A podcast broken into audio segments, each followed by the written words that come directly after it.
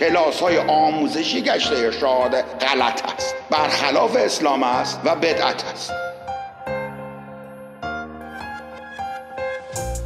برای جان خیلی بحث جالبی بود، فکر می‌کنم نتایج مناسبی هم گرفتیم که آقا حجاب در اسلام اجباری نیست، شما فقط میتونید امر به معروف نهی از منکر بکنید که اون هم خیلی سولاخ توشه. امر به معروف نهی از منکر تهش میشه لسانی ها، بعد یه دونه عملی با دستم هست که معمولا اول انجام نمیشه، هفت هشت بار باید بگید شما که عجب بشه. بنابراین گشت ارشاد اساسا محلی از اعراب نداره، باید آمرین خبر بدن به گشت بیاد جمع بکنه، که معمولا هم یه کسی که به پنج بار یه در تو خیابون بهش تذکر بده لباسش نکنه معمولا نیست که زنگ بزنه ارشاد بیاد، یا اگرم این باشه هم حتی تعداد افرادی که دستگیر میشن مثلا چه میدونم سالی ده تا باشه دستگیر کنن اینجوری.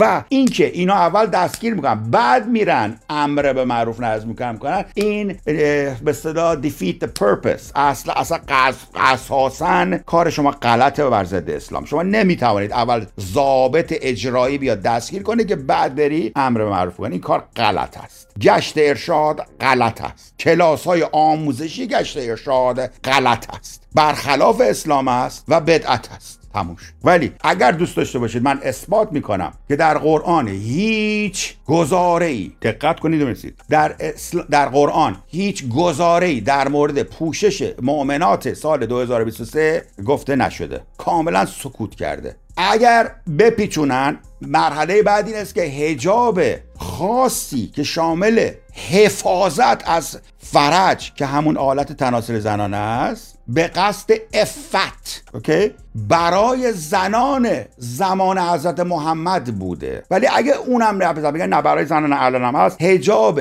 که جمهوری اسلامی دیکته کرده غلط است.